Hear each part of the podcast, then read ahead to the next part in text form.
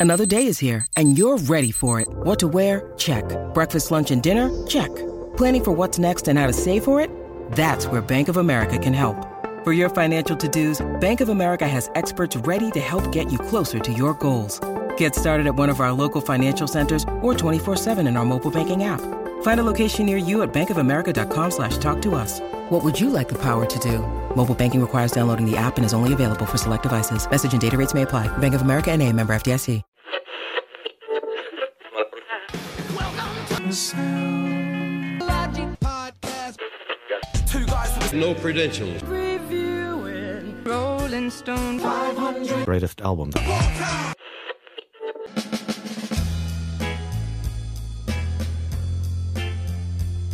And welcome back, everyone, to the Sound Logic podcast. Today we're discussing album number 51 on Rolling Stone Magazine's Top 500 Greatest Albums of All Time. This is Bridge Over Troubled Water by Simon and Garfunkel.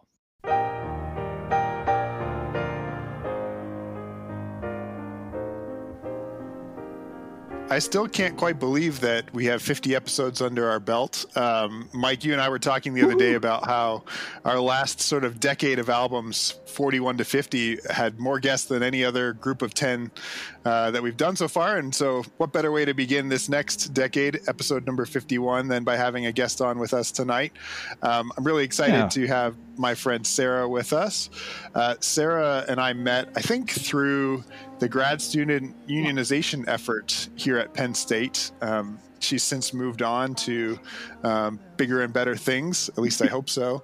Uh, in different parts of the country, and um, uh, but but while Sarah was here at Penn State, I knew her to be someone with a deep passion for uh, injustice and. Um, and sort of trying to make a better world uh, through our our voices and through our actions. And um, uh, Sarah was a frequent attendee at our uh, our grad student pub night, and so we've uh, we've sat around a table enjoying uh, local craft beer, talking about. Um, all that's wrong with the world and all of our hopes and dreams for a better world. And uh, and um, when I heard that uh, Simon and Garfunkel was a, an artist that she'd be interested in joining us for, I thought, perfect. We've got coming uh, one coming up here at episode 51. So we're really happy to have you, Sarah. Um, we often ask our guests to introduce themselves too. So I'm not sure how you are introducing yourself these days, or if you're even seeing any people these days, given that we are in the midst of COVID 19, unfortunately. Um, but tell us a little bit more about yourself.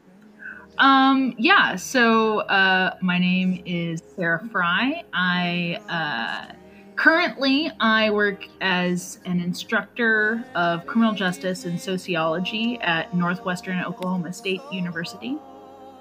Um, and uh, I'm completing my I have my master's in criminology and, and I'm completing still completing my PhD in sociology right now. So that's like my Exciting times.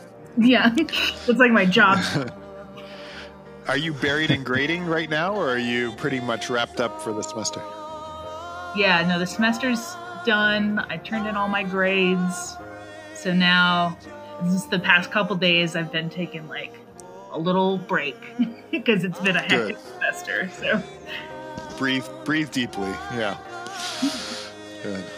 Well, we're glad you're here. Um, this is an album that um, is somewhat new to Mike and I. I know it's been a part of your life uh, for significantly longer than than that. And uh, a way we like to begin these episodes is to to talk about sort of where we first remember hearing this music.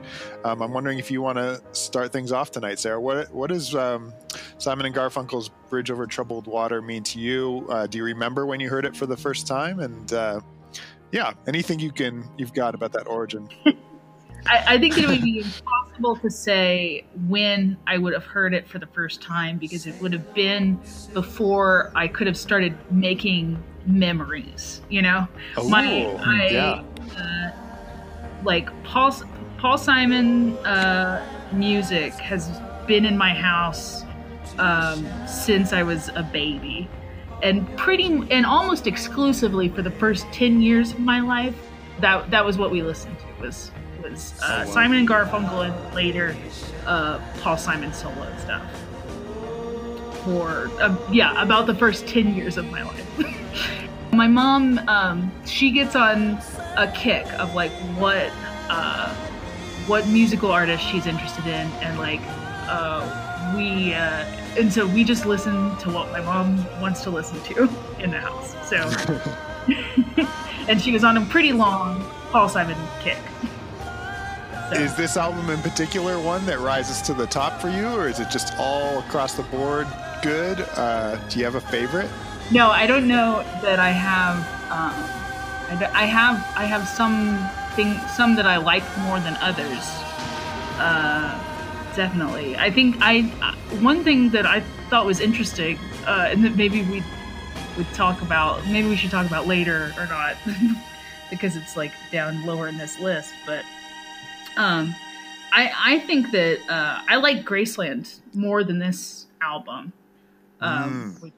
comes, but that and that one's on the uh this top 500 list, but it comes right uh, right seventies. So the the parental influence in my life would have had that one at the top too. Uh, um, that's Graceland's one of my dad's favorite albums, so I think that was probably the entry point into uh, the Paul Simon universe for me was was through Graceland, and um, I think it's only been sort of later that I've uh, made my way into the Simon and Garfunkel duo. Um, through some sort of strange ways, I was realizing this week as I was trying to figure out where exactly the origin point would be for me.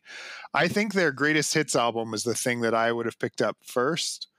Um, and uh, at some point, probably when I got to college and there was sort of a faster speed internet and an open uh, network of free music. Um, peak of Napster era when we when we got to college, um, uh, I would have probably got the greatest hits album and and probably this one too some point after that. But the two kind of blur together. I was looking at the track list for the greatest hits, and I think there are four or five tracks from this album on the greatest hits album, which is only like yeah. 12 or 13 songs, something like that. Um, and, and, so, yeah, I, I, sometimes have a hard time pulling the, the two apart to remember which is which, but uh, lots of good stuff there. Um, yeah. I, I was also chuckling to myself because um, for a moment in time, my wife and I were pretty interested in uh, the American Idol series, especially in the early going. And um, skinny, awkward Clay Aiken kind of sort of brought uh, Bridge Over Troubled Water back to the pop charts. Oh, that's right. Um, yes. I think it may have been sort of the, the, final song that sort of catapulted him to the to the finals. Uh, and and Meredith uh, was sort of like cheering for him in a, in a sense may have even, I'm not sure if she wants me to admit this, may have even purchased his version of Bridge Over Troubled Water. Um, and uh, so, yeah, I, I, don't know. There's been some weird sort of little segues along the way of, of getting to this. And uh, I'm excited to talk about it tonight. Uh, what about for you, Mike? What, what do you think of initially when you um, looking at this album? Well, I guess uh, between the three of us, I'm at the beginning end of the spectrum in terms of my experience with any Paul Simon or Simon and Garfunkel. I'm familiar with a lot of the hits, the radio hits of Simon Garfunkel and Paul Simon. I've enjoyed his music, but never really gotten into it. When I think about Simon and Garfunkel, the first thing that comes to my mind is it's the music that my aunts and uncles and their peers talk about and get really excited about at parties. Like they, oh, Simon and oh, Garfunkel, this oh, or yeah. that, and talk about this folk, this folk music from a bygone era that, you know, and you know, sometimes people get excited about music and they crank in at some rip roaring like rock and roll, really high energy, fast paced, you know, stuff like, oh, you're gonna love this, it's just gonna get you pumped but when you do that for something like Simon and Garfunkel or you know Carole King or other stuff, it's like you don't get the same kind of oomph because it's not that kind of music. It's really, really good music. Yeah. But some people get excited. They get excited about the music they grew up with, but not in the same way as we. And I think younger people get excited about the music that pumps us up, or that we play sports to, or we go out and party to. And more it's like well this is how i expressed myself you know when i was at college in the 60s or 70s and this is really was a part of my upbringing. So that's kind of what i think about when i think of simon and garfunkel or at least before i listened to this album. And Yeah. now that i've listened to it um well i'll get into that later but but uh that that Yeah. was my entry point. Really not very familiar. It i had nothing against nothing negative to say about simon and garfunkel before this but just not too familiar That that's a great segue as we get into details, Mike. But um, just very quickly before we do, uh, there's a documentary that came out in 2011 called "The Harmony Game" um, Yeah. that focuses specifically on the making of this album. I uh, confession time, I haven't watched the whole thing, but I found a couple of clips online today, and um, one of them talks about "Bridge Over Troubled Water" specifically as as being this hugely successful song that doesn't sound like what you would expect a chart topping song to sound like. Mm. And I, Yeah. I think it's getting at some of what you just said there. Um, you know, you've got aunts and uncles raving about this music, and then you go listen to it, and probably especially um, if we were sort of younger and maybe in our teenage years, we would have said like, "This, this is sort of what you, what's making you pumped up," because it doesn't sound like what you expect a hit single to sound like. And and they were admitting in this clip that um, it, it was really the the studio that their record label that said there's greatness here even though it's not traditional let's push it out front let's make it the title track let's make it the debut song let's make it the lead Wow. single uh, all things that the that simon and garfunkel were sort of like are you sure like it's not it doesn't make logical sense i think they were leaning more towards uh, cecilia uh, which Mm. does sound like a uh, you know pop chart topping hit um, Yeah. in a very specific way. And so, yeah, I think that's a great way to sort of begin the conversation about this album because it it doesn't quite fit what you're expecting when you think about great pop or rock albums, um, especially with a track. Uh, like Bridge Over Troubled Water. So, yeah, we'll hold that sort of intention, I guess, as we as we journey down this road together. Um, uh, and yeah, why don't we jump into some details next? Details, details, details, details, details. That's a great idea and a, and a good segue. Uh, so, in terms of timing, this album was released early in 1970 on January 26th. It was Simon and Garfunkel's fifth studio album and their final album together as a duo. Uh, all the songs were written by Paul Simon, except for one of the live tracks, Bye Bye Love, which was an Everly Brothers tune and El Condor Pasa, if I could, uh, which was a, a Peruvian traditional song. And only the lyrics were composed by Paul Simon uh, and arranged uh, by someone else. Um, in the studio, and an, you talked about a documentary, uh, and another documentary that we've talked to several times. This is the return on the Rolling Stone 500 list of the Wrecking Crew, um, and they've shown up on a few different albums that we've already talked about, and here they are again, uh, lending their talents on a Bridge Over Troubled Water. A few different members of that team. Uh, this album charted number one in many different countries, including the UK, the US, Canada, Australia, the Netherlands, Japan, Norway, Spain, Sweden, uh, and, and Germany, France did very well.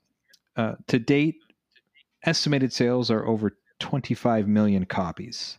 A very successful album. Uh, again, all over the world, people love this album. Um, they were working on this album for a while through 1969. Uh, Art Garfunkel would would take breaks from time to time to uh, explore his uh, movie career, and he he was in a movie called Catch Twenty Two, based on the book, and so he would go off. Uh, Paul Simon would write three or four songs for a few months. They'd come into the studio, record them, and then he'd go and write songs again. And every time he would finish, they would come back. And during that time is when Art Garfunkel would go and per- pursue acting because he didn't want to sit around waiting for songs to be ready. So uh, they were working on this through 1969. they declined an invitation to play at Woodstock because they were focused on this album. Uh, I wonder what that would have been like if they had been part of that crazy lineup at Woodstock. you like Um, to add people to the Woodstock lineup, Mike. So just say that they were there. I've done it many we'll- we'll times. yeah. Yeah, they took a break from recording to be at uh, the original Woodstock in '69. Everyone knows that. Uh, Yeah, I, I actually performed at Woodstock. You know, Whoa! You- you did? Oh, yeah, our first guest. been. Yeah. I was going to bring that up later. Uh, we mentioned not only was the album commercially successful, uh, it did very well in award season.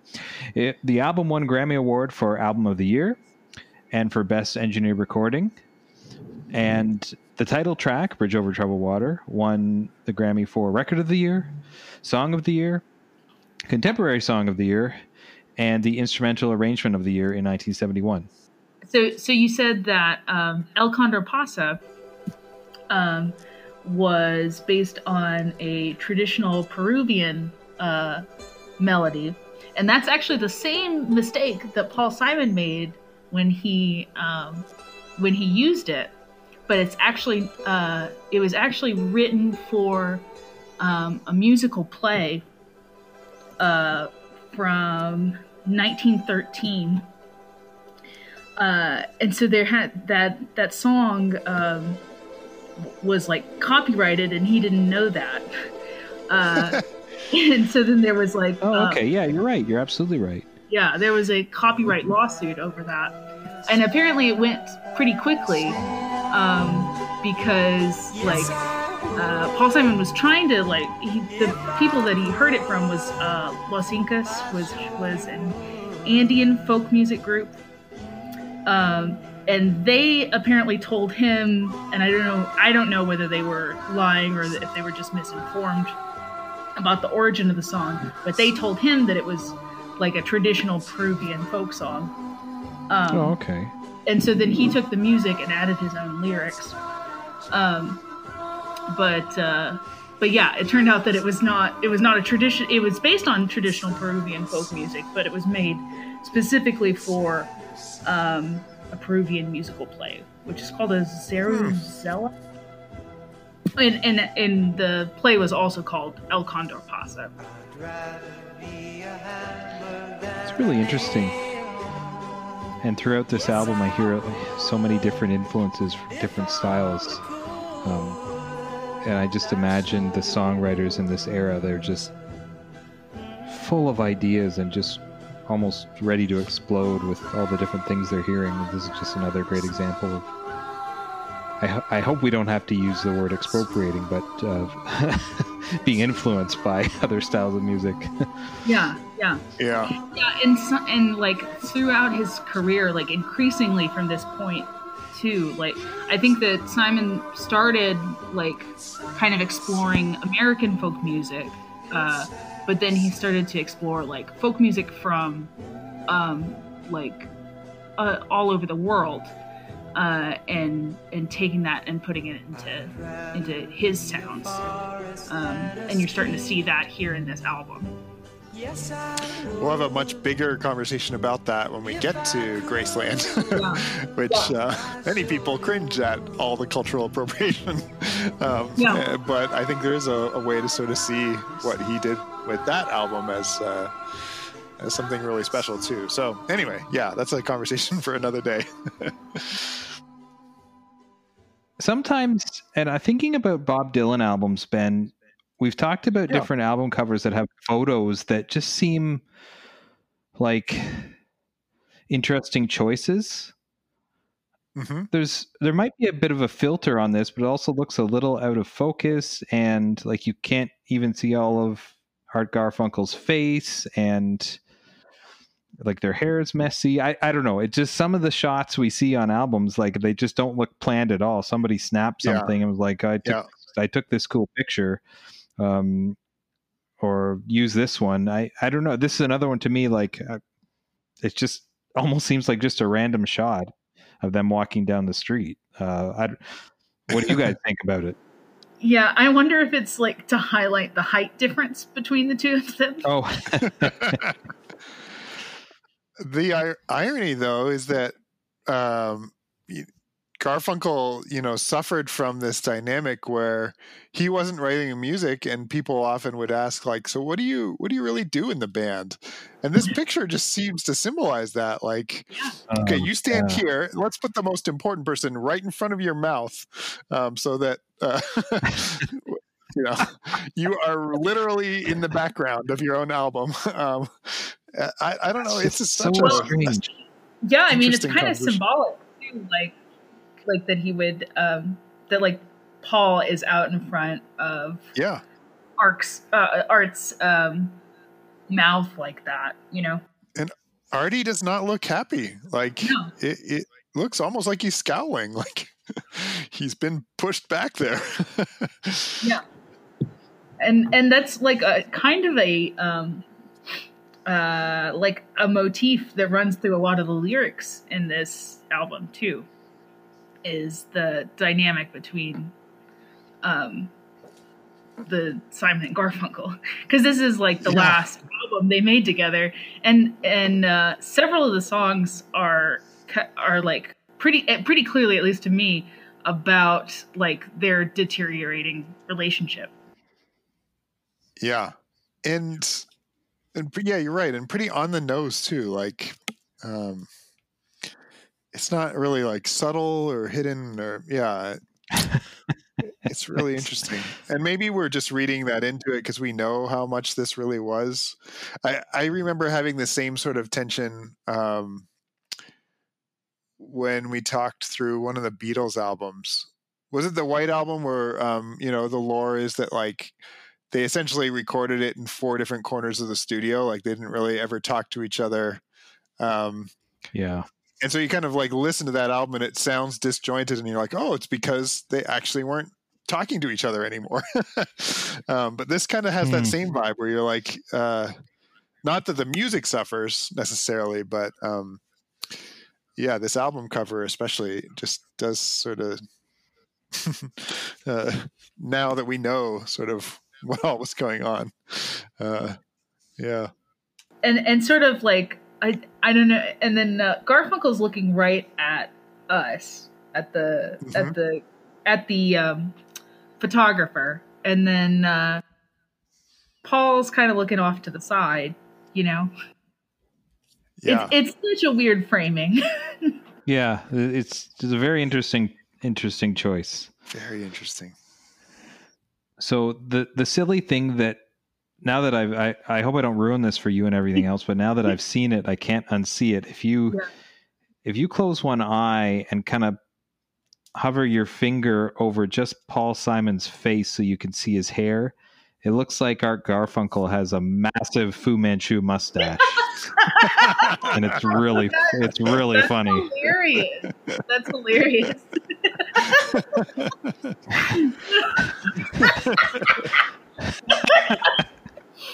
oh man Um, and Wow. I, I'm, I mean, I I saw that. I'm sure I'm not the first person to see that. program. I'm sure you could Google and somebody's ph- photoshopped that to put that there. But that, you know, maybe that was part of the, the yeah maybe creative maybe direction as well. way too much into it, and uh, and it was really just to give Art Garfunkel a Fu Manchu.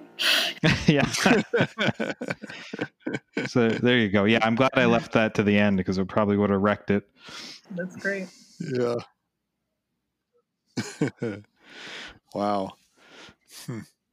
It, it it is awkward, um, and they are they are awkward. Yeah, I, I don't know if you've seen any of the like talk show performances from this era, but they kind of um, they answer host questions very shortly, and uh, I don't know. It just looks like fish out of water when they're um, being interviewed about their music and then they pick up the instruments or start singing and they just transform into these incredible talented virtuosos but um Hmm.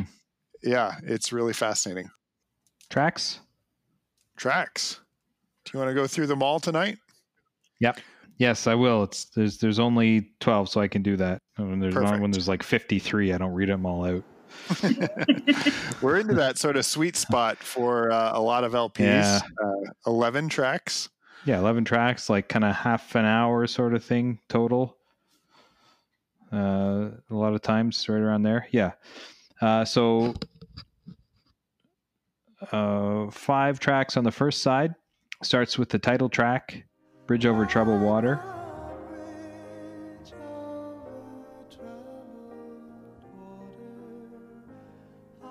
El Condor Pasa, if I could.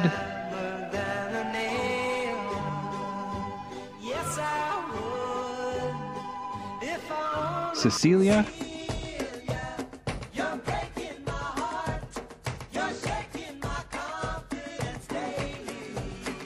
Keep the customer satisfied.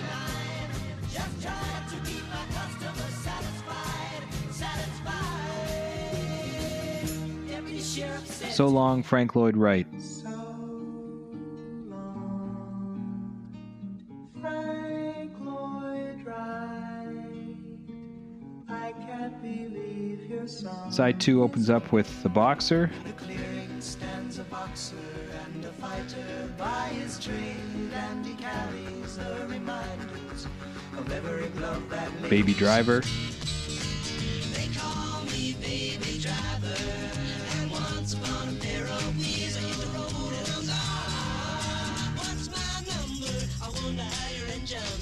The only living boy in New York.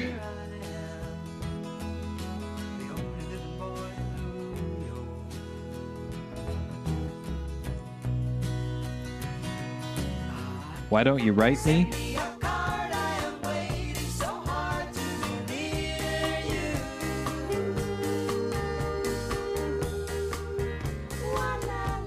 Bye Bye Love, live track.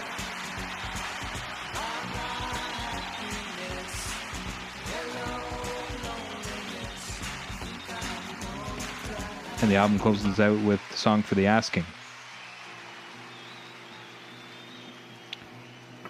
It's a good list. Uh, there's some good, some uh, dynamite tracks here. it's it's it's a real interesting mix of Oh, like is it? kind of serious songs and then like comic songs. Yeah. Uh, like uh like I wrote down some notes about some different ones and in and in several places I'm just like this one's just funny. I don't know what to say about this one. There's nothing else to right. like Baby Driver, I wrote this one's just dumb and fun, you know? um, which Yeah. is like their uh, uh, the the one that whenever I talk to um, older people and tell them that I really like Paul Simon, um, they're always like, "Oh yeah, like Fifty Ways to Leave Your Lover," and I'm like, "That's like the most popular one," and it's just. Uh, you know, there, there's so there's so many like deep songs in in the Simon and Garfunkel and then Paul Simon, you know, collection. Uh, but uh, yeah, so I guess they wanna they they had all these like they had like these fun songs and then also like these like um, other deep songs here too. You know. yeah. It it reminds me um, one of the online assignments that our kindergartner had to do this week was to uh, make a face that expresses different emotions. So like we have this wonderful uh, photo montage now of like her happy face, her sad face, her frustrated face, her and these songs all have very different kind of like feel to them. Uh, Each one Yeah. kind of has a different vibe. It doesn't feel like there's a cohesive um, thematic feel for the entire album. You kind of bounce around from uh, happy to sad to melancholy to uh, depressing and and comical too. And um, yeah, it's really interesting the composition. I, I it doesn't necessarily always flow for me. Um, uh, the way that some of the albums that we've talked about have, and and sort of the the way that they're built. Uh, Bridge Over Troubled Water, especially, is it's just a phenomenal track, but it is such a crescendo kind of song. It seems like such a backwards thing to put it right at the top of an album. Um, this to me feels like a track that should be at the sort of credits of a, of a movie. It should be like near the end or, or maybe maybe partway through side two or something like that. Um, but it's just sort of like you know hits you over the head as soon as you press play. This um, really intense building kind of kind of track that that just jumps right out of the gate at you. Uh, I don't know if if, the, if you two have struggles with uh, the way that the, the album's put together, or maybe I'm alone in that kind of dynamic. No, I, I mean I don't. Uh, I get what you're saying. That there's like that. Um, that, that typically you would have a song like that later, and maybe it's just because I'm so uh, used to this album that like it doesn't strike me as odd, you know. Um, Yeah, but like it means I mean, Bridge Over the Troubled Water is one of the best songs on this album, and it's easy to find. You know, it's the first one, so if Yeah. you want to listen right, to that one, right, there. right. I think that there's also um, through some of these songs, there's there there is like um, an underlying like um, motif going on, you know, um, and like understanding the context in which it was written uh, is kind of important to that.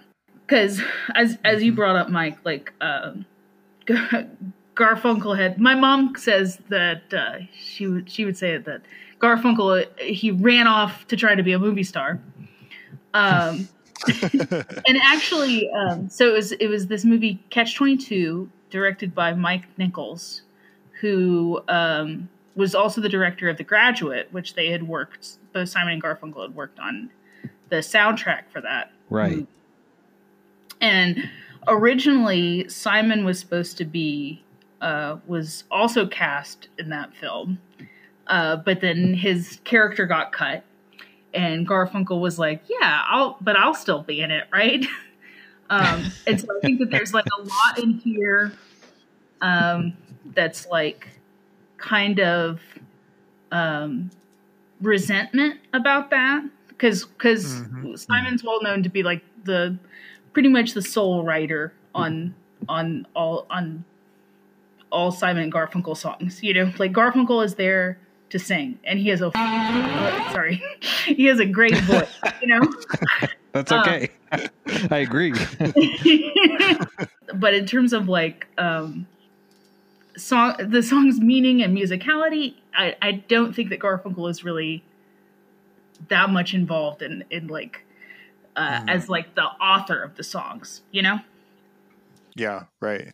And I mean, not just the dynamic of the duo, but like the the country at the time with, you know, um, escalating global crisis and feelings about Vietnam and um, all, kinds of different things that maybe the weirdness of the way these songs bounce back and forth from emotion to emotion um, plays well with a society that is also itself sort of uh, experiencing some sort of manic realities too of you know American exceptionalism combined with the atrocities that are happening uh, in its name. And um, and you know sort of its, uh, its strong leadership combined with uh, ongoing assassination of, of some of the most beloved leaders in the country too. Um, yeah, I, I don't know. Maybe I, maybe I'm reading too much into that, but I, I I have heard people talk about when they listen to this album, it transports them back to that sort of topsy turvy moment in history. Um, Hmm. that unfortunately, none of us were alive for. uh, so we're we're we're just speculating wildly, but but I think there is something maybe to that. Uh, a dynamic of these songs you almost can't decide as a as an american in 19 early 1970s uh, whether to be happy or sad or depressed or yeah uh, joyful or not um, yeah I agree with you, Ben, um, about the songs sounding very. D- I don't want to say disjointed. I'll say different and diverse. yes The yes. question I was asking myself was, why doesn't it bother me that they're all different because I listened to that too and went, these songs are not alike at all. But it doesn't bother me, and I love I love this whole album, and everything seems to work even though they don't fit. So, Sarah, it's very interesting to hear you say there's an underlying motif that joins them all. Uh, I I'm I don't know what that is. Can you elaborate that on that a little? Yeah, so it's I mean it's basically um like uh a a love it's like it's like Simon writing um a resentful love letter toward Garfunkel. He knows that the Oh. like that their relationship has been deteriorating and like the um the separation has also like increased that over time, you know. Um parti- in particular, I think that this is that it's like the key songs for that are "So Long, Frank Lloyd Wright" and uh, "The Only Living Boy in New York," which are both Hmm. very clearly about uh, Garfunkel. Okay. Yeah. I read that the connection between the Frank Lloyd Wright song was that it's a tribute to the the architect Frank Lloyd Wright, but also because Art Garf- Garfunkel was training to be an architect, so it was Yeah, very clearly linked to to him as well. yeah. And if you listen to the lyrics on on Frank Lloyd Wright, um, it talks about like uh, all of the nights we harmonized till dawn. Like Hmm. Simon didn't harmonize with Frank Lloyd Wright. Like he harmonized with Garfunkel. Yeah. Yes. Good point. Um, and and it's so um, ironic because like Garfunkel's singing this song, but it's written by Simon, like about him, you know. Yeah. And he doesn't. He didn't realize that it was about him while he's while he's singing it. Oh wow. It wasn't until years later that that he realized that, and he got and he got really upset. Um, and you can actually hear um, at the end of the song, you can hear the producer. If you turn it up loud enough, you can hear the producer saying in the background, um, uh, "So long, Artie." Oh dear. Because he understood what it was about. Wow. Wow. That's so interesting. Can we read that into even a song like Cecilia, which to me is is so I, I can't decide whether it's really funny or really sad or maybe it's supposed to be both. Uh, um, but c- do can we read that into that as well? Sure, sure, I think so. Yeah. yeah. If we Uh. can put them at Woodstock, we can do anything. Cecilia, Fair enough. so you know, I told you that that I've been listening to this uh, album since I was like a little kid, and like there there are like references to like sex and stuff in this album, es- especially like Cecilia, right? True. Uh, and like uh, when when it's weird how like uh, kids can hear stuff and not just not it doesn't even register that it's about sex, you know. yeah. So like the line, uh, I got I got up to wash my face. When I come back to bed, someone's taken my place. So that's clearly like Right. metaphorical about like that she's cheating on him. But I just always imagined it as like um, like he literally gets up from bed and then when he comes back, like there's a cat or a dog, like there's a pet sitting in this his spot.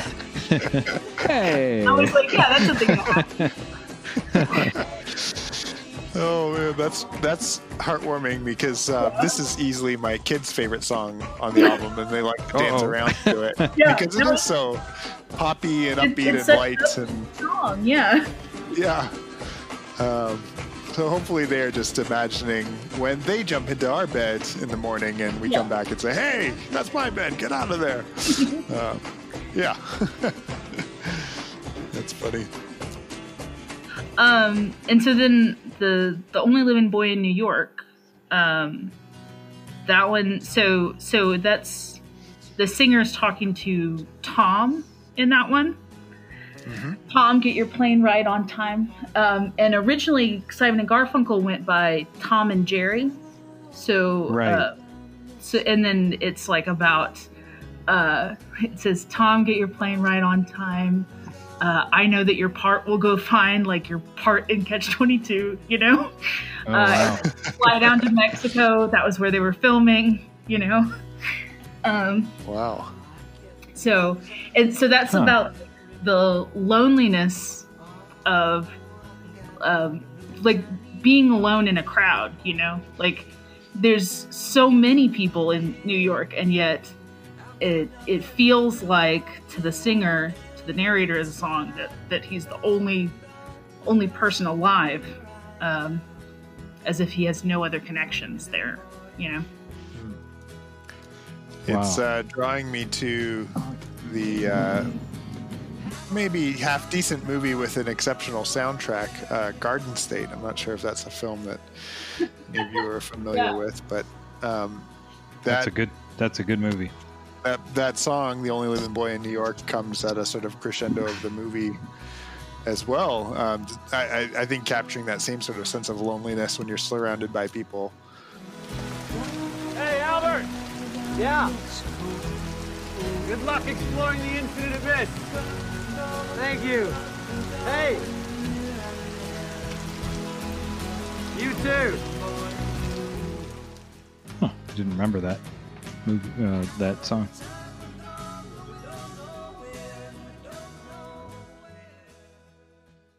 Uh, can we talk about the boxer for a bit? Yes. Maybe we Um, should have just gone track by track through this one. I don't know. I, I, as much as you joked about 10 hours, I don't know if I'm up for it. um, okay. The boxer, it's. We talked about the different styles and themes and going from happy, upbeat, funny to kind of more. This is more of a epic ballad, uh, a storytelling song and I uh, I I love it. And the first thing I want to say is I heard it a few years ago and I hadn't heard it in a long time. And when I heard the the the refrain, lie the lie, instantly I was taken back to, you know, being a child and hearing that and knowing that part. All of a sudden I was like, I, I know this song. I've heard this before. Even though I hadn't really absorbed the whole song or known what it was called or known that it was even Simon and Garfunkel. But there's I just had memory of being, you know, being in the car listening to the whatever adult contemporary radio station my mom listened to in the car. Like that was a song that was on a lot. So that was something that I knew was uh, floating around in my memory bank somewhere, and that only happens because it gets played a lot. Uh, and was always kind of there. Um, and it's just kind of this meandering epic song.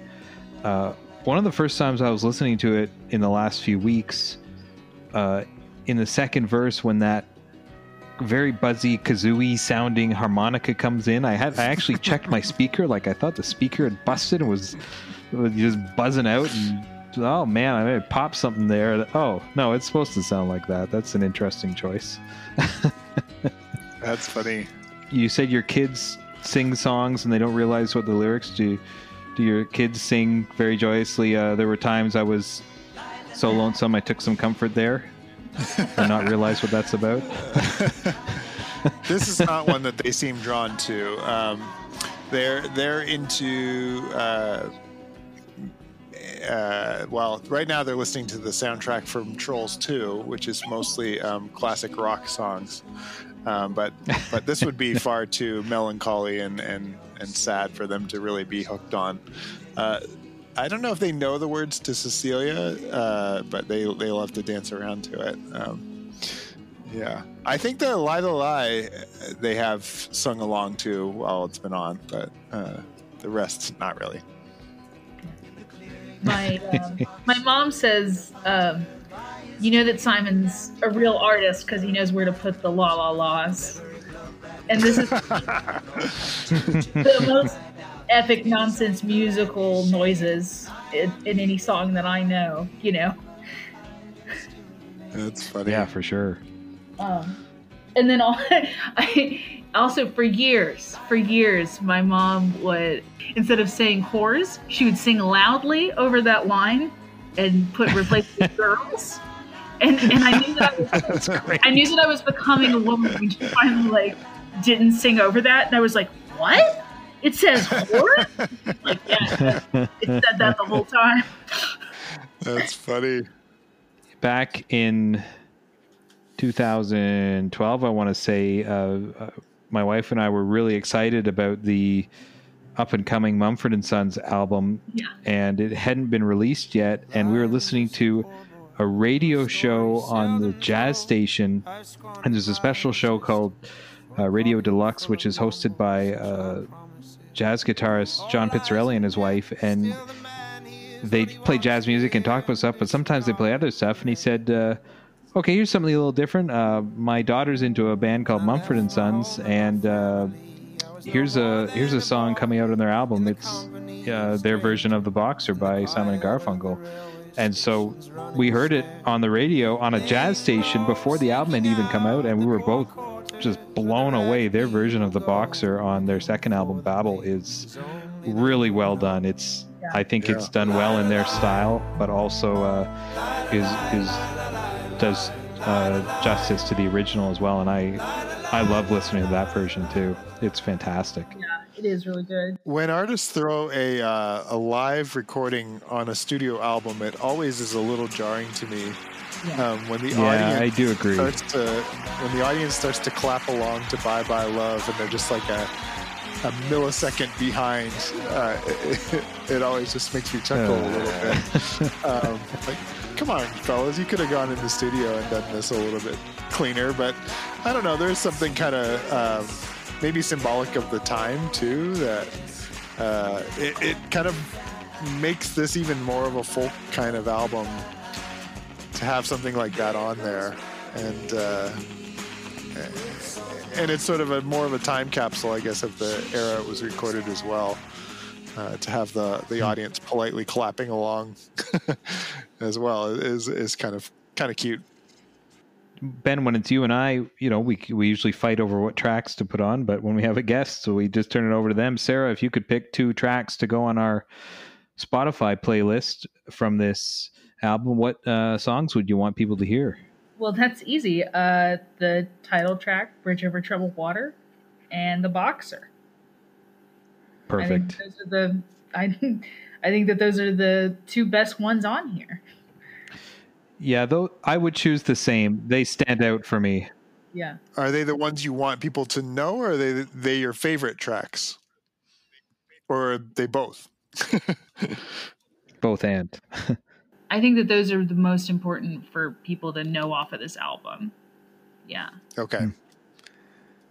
I don't know. They are they my favorite? They're probably also my favorites. I love all of these. Um, well, okay. I don't love um, I don't love Song for the Asking or Bye Bye Love as much as I like the other ones. That's fair. Okay.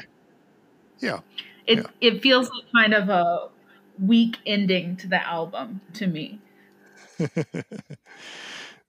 but an album with some very good depth. I I would Oh, yeah. say you're allowed to have one or two that don't uh, just absolutely crush it on a great album like this. We were listening to this earlier this evening, my wife and I, and she said, Are there any tracks that you don't like? And I thought about it for a moment and looked over the list and I said, No, there's not. Like, I, I, I do agree with you, Sarah, that the last two tracks are not as strong and probably I not I don't like them as much as the other ones, and I think it is a bit of a weak ending, but uh, they're still all I do like them all. They're all very good. It's all good listening. yeah, really is. I think I want to just say in, in conclusion of just the album in general, especially being the one out of the three of us who wasn't familiar, I, I really enjoyed getting familiar with this album and I listened to it quite a lot in the last uh, few weeks and I really got to absorb it and I really enjoyed it. It's one that I'm definitely going to come back to and uh, I'm, I'm still just blown away by the the diversity of the songs and how they all somehow seem to fit on this one collection, even though they're so different. Yet it does again, it doesn't bother me. It doesn't feel disjointed, and I think think you make a really good point, and I really appreciate your input there, Sarah. That lyrically they're all tied with a common theme and motif. Uh, so yeah, that's that's just for me. It's just added another level to it. I'm so excited to go back and listen to it with that layer on top again. It's really Cool neat. Mhm. Well, that's a good segue into some of our concluding thoughts. Um, the first thing that we ask each week is whether or not this album is still relevant. Um, I think this is an interesting question for this album because uh, it's definitely great, um, but there are some things that do date this this album and sort of place it in its time. I, I think especially of the sort of flute backing track on El Condor Pasa. Uh, you, know, flute's just not an instrument that we hear a whole lot of in, in popular music today. And and things like the clapping along with Bye Bye Love, just that song in general kind of sounds Yeah. a little bit more dated. Um, but there's just a brilliance of songwriting here that that uh, I have a hard time saying that it's not relevant, despite its um, occasional dated sound. Uh, and and like we've already said a couple of times, each track is just so good and well written too that even if it was all played or performed with instruments that we no longer use, I think I'd still be um, willing to lift it up. Um, so I'm I'll start this off by saying, yeah, I think it's it, it is still relevant and a little bit dated. Uh, how about the two of you? I I uh I mean it's still relevant to me. I listen to this album all the time. So Hmm. um I I don't know um these songs seem um a, a lot of them seem very uh personal to me, you know? Uh so I don't know how much is like you know how, how much is like politically relevant you know these aren't that much about um you know politics or social issues to me um so in terms of that i don't know but but it's i think that i think that they're freaking good songs and i think everyone should listen to them well said. Yeah, I can't, I can't. I'm not going to argue with that. I, I did. sh- I was struggling with this question. I think that for the generations before us who grew up with this, and anybody who's heard this and enjoyed it, I don't think it's going to one be a, an album that you say, well, I, I used to like it, but I don't really like it anymore. I think that it once you have heard it, it sticks with you. I f- struggle with seeing a younger generation getting into this. Um, that doesn't mean that it's not relevant, but I think that's at least some measure. But in any circle that's related to folk music, this is like legendary, almost biblical status uh, of an album and and a duo. So I think that I agree with you, Ben. It's dated, but still, the the songs are so good. And I had forgotten about that whole Clay Aiken uh, thing, and I remember now that you mentioned that, Ben, hearing that song a lot, and and probably his rendition was played a lot on the radios, and I think we might have been traveling during that time as well a bit. Mhm. But um, when you have great songs, they will come back, and whether it's somebody redoes them in a more modern way or with with modern uh, production or instrumentation, uh, that is a sign of just good songwriting and good music. So Mhm. I think that even if some of the sounds and some of the style and maybe even some of the lyrics are a little dated, I think these songs will continue to come back. Uh, it's just our our the popular style is just so different than this now that I struggle with it. But I think that it still has very much a place. I think that's uh, I think it's well said. Well, um, given all of that, how do we feel about its position on the list? Uh, Sarah, um, I don't know how familiar you are with uh, the 2012 Rolling Stone list that Mike and I have been working off of here, but it, this album, of course, comes in at number 51. Uh, any any sense from either of you about whether it needs to be moved up or down or stay right there? Well, I want to I want to question Sarah right away because you said earlier that you would put Paul Simon's Graceland ahead of this. Now, is that simply because of your? I mean, it, the whole thing's subjective, but uh, you you think that that uh, deserves a higher position? Yeah, yeah, I do. I think that um, I think Graceland does a lot of uh, really interesting things. It, it mixes a lot of sounds together. Um, I think that uh, Simon's just really in this album, just really starting to uh, experiment with like uh, like things outside of American folk music, um, and that that is just pushed forward even further in Graceland. Um, and then, um, to me, one I also think that uh, Rhythm of the Saints, which comes after Graceland, um, is is is another really great album that that I I personally enjoy more than Graceland even. But Oh wow, um, Hmm. that's one yeah. I'm not familiar with. I've got some homework now. yeah. Check it out. um yeah i mean i would probably rate this album higher in the i would i would probably rate graceland higher than this one but i would also rate this one higher than where it is at uh, at 51 Okay. Okay, yeah. Well, I don't have. Uh, I I know Ben, you're familiar with Graceland, and it's one that your dad's fond of. I again, I'm not really familiar with much of Paul Simon. I I just looked up the track listing. I know a couple of songs from that, but uh, I guess I'll I will be familiar with it shortly since it comes Yeah. out soon. Um, I would put this album, Bridge Over Troubled Water, a little higher, at least one higher. Um, and uh, especially considering it's it's both very commercially successful and critically acclaimed and also it's really enjoyable and easy to listen to. It's not you know like a uh, conceptual experimental album that was acclaimed but you know you really only listen to it once and you never listen to it again. It's it's good music and fun to listen to.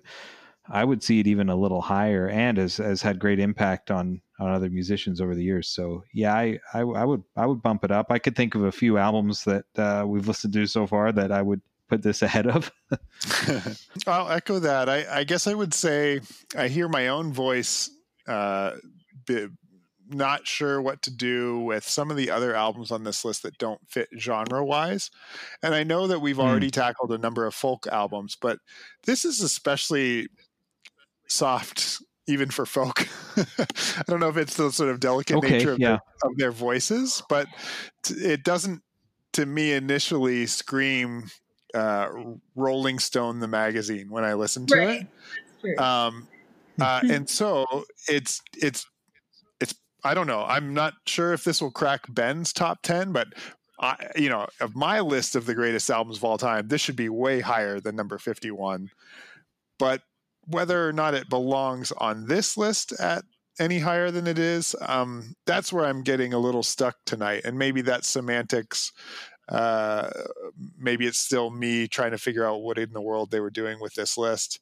Um, uh, it's a fantastic album, I guess, is is my conclusion, and I think it it deserves all the accolades that it's getting. Uh, I don't quite understand how it fits with rock and roll, but I really love it, and um, I'm glad we got to listen to it. Me too.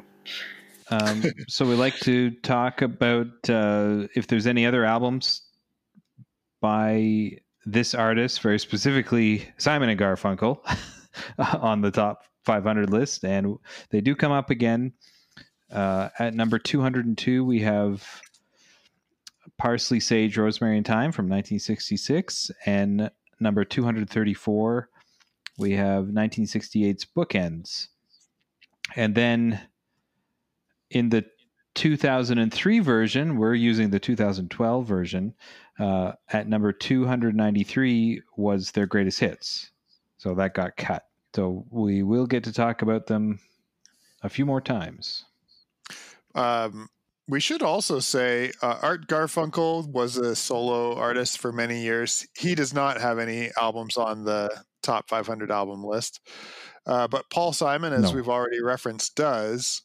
Um, Graceland comes in at number 71, and uh, his self titled album from 1972 comes in at 268. Um, and on the original uh, 2003 list, he had another album. Uh, there goes Rhymin' Simon. So if we get through the two, 2012 list, um, eventually we'll get around to that one as well. But three more Paul Simon albums there, in addition to the Simon and Garfunkel records that you mentioned, Mike. Yep, that's right. We've said this a bunch of times, but I, I, love when we get to an album that neither one of us are terribly familiar with, and the guest comes on and just brings a whole other level of appreciation to it. And I, I think that happened once yeah. again. So yep. thank you so much, Sarah, for for your voice and your wisdom and your passion. Uh, I can hear.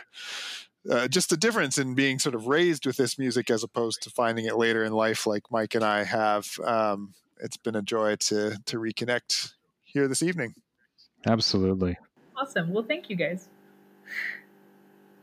Well, we hope you enjoyed uh, this conversation about uh, Bridge Over Troubled Water, and we hope you'll join us next time when we talk about album number 52, which is Al Green's greatest hits.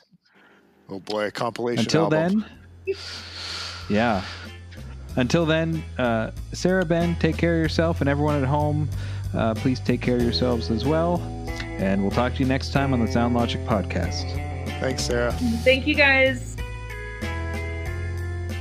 If you like what you hear, subscribe on your favorite podcast app and write a review. Send us a message at our Facebook page, on Instagram, or through our Sound Logic Podcast Twitter feed.